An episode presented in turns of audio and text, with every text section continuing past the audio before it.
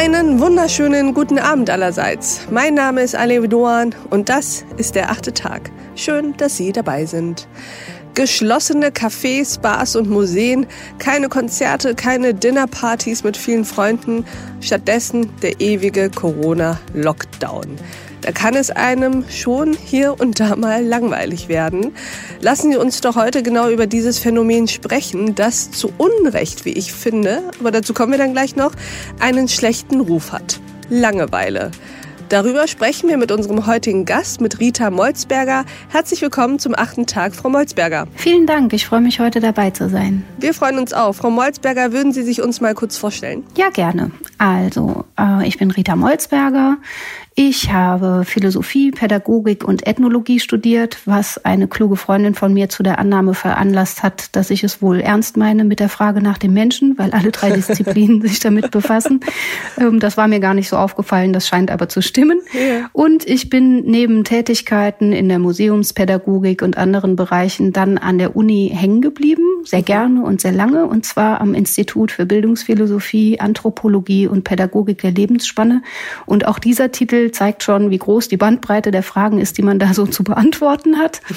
Nebenher habe ich ein paar Lehraufträge, hauptsächlich zur ästhetischen Bildung und zur Leiblichkeit immer mal gehalten und tue das auch weiterhin, zum Beispiel an der Hochschule für Musik und Tanz, an der mhm. Sporthochschule, an der FH für Sozialwesen und so weiter. Und ich betreibe zusammen mit der Journalistin Nora Hespers auch einen eigenen Podcast, der Was denkst du denn heißt? Und wir versuchen da diskursiv philosophische Themen ein bisschen zu beleuchten. Insofern freue ich mich umso mehr, in einem anderen Podcast Gästin sein zu dürfen. Wunderbar, ich freue mich auch total. Und ich bin ein bisschen neidisch, mit was für grandiosen Themen Sie sich so auseinandersetzen. An welcher Universität sind Sie eigentlich? Das ist in, äh, in Köln, die Universität mhm. zu Köln und die Fachhochschule für Sozialwesen ist ebenfalls in Köln, die Sporthochschule auch, die Musikhochschule auch. Also regional geht man gar nicht so viel auf Reisen. Im Moment ja sowieso nicht, weil alles digital ist. Klar. Aber ich habe auch ein paar Ausgriffe nach Berlin und nach Ludwigsburg gemacht. Also ein bisschen bewegt habe ich mich in der Republik dann schon. Sehr gut. Und wir beide sprechen heute über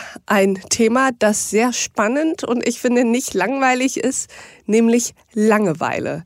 Erzählen Sie uns mal, was ist eigentlich Langeweile und wie befassen wir Menschen uns eigentlich damit? Vielleicht auch falsch. Sie haben es wunderbar anmoderiert. Ich denke auch, dass nach der Befassung mit dem Thema es unmöglich ist, sich dann noch zu langweilen, gerade wenn man es an sich feststellt. Das ist das große Paradox.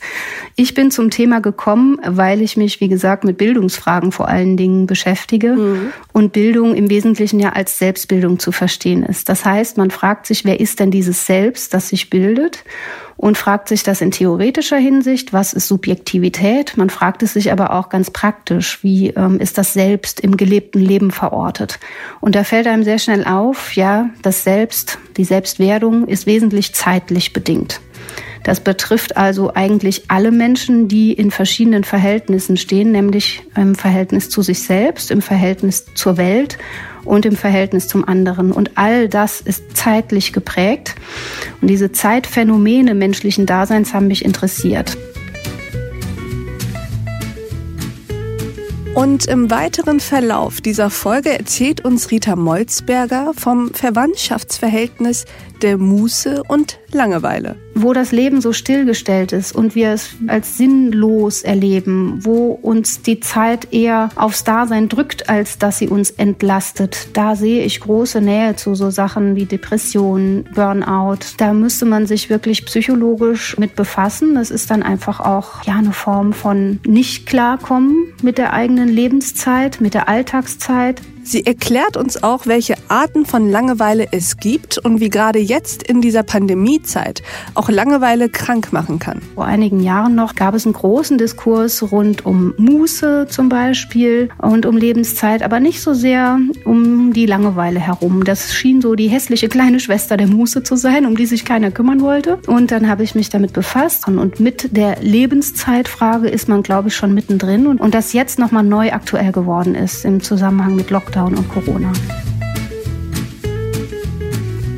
Das Gespräch mit der Philosophin Rita Molzberger über Langeweile ist, so viel kann ich Ihnen verraten, alles andere als langweilig, das verspreche ich Ihnen. Wir beleuchten das Thema von allen möglichen Seiten und unter anderem lerne ich und auch Sie, wenn Sie mögen, was Schule mit Langeweile zu tun hat.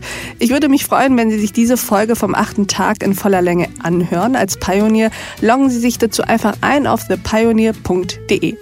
Als noch nicht Pionier wäre das doch jetzt eine gute Gelegenheit, zu uns an Bord zu kommen.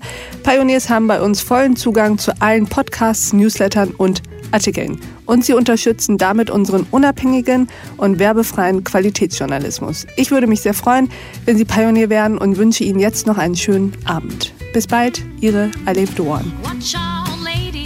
Watch out, lady. There is a man outside your door.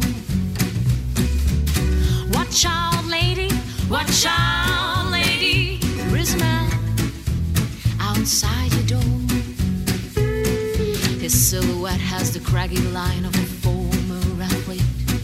But these are the shoulders that carry the weight of 100 years, 100 years. 100 years. The way he puffs on cigarette has a certain difference. The way he looks through his wrinkled eyes.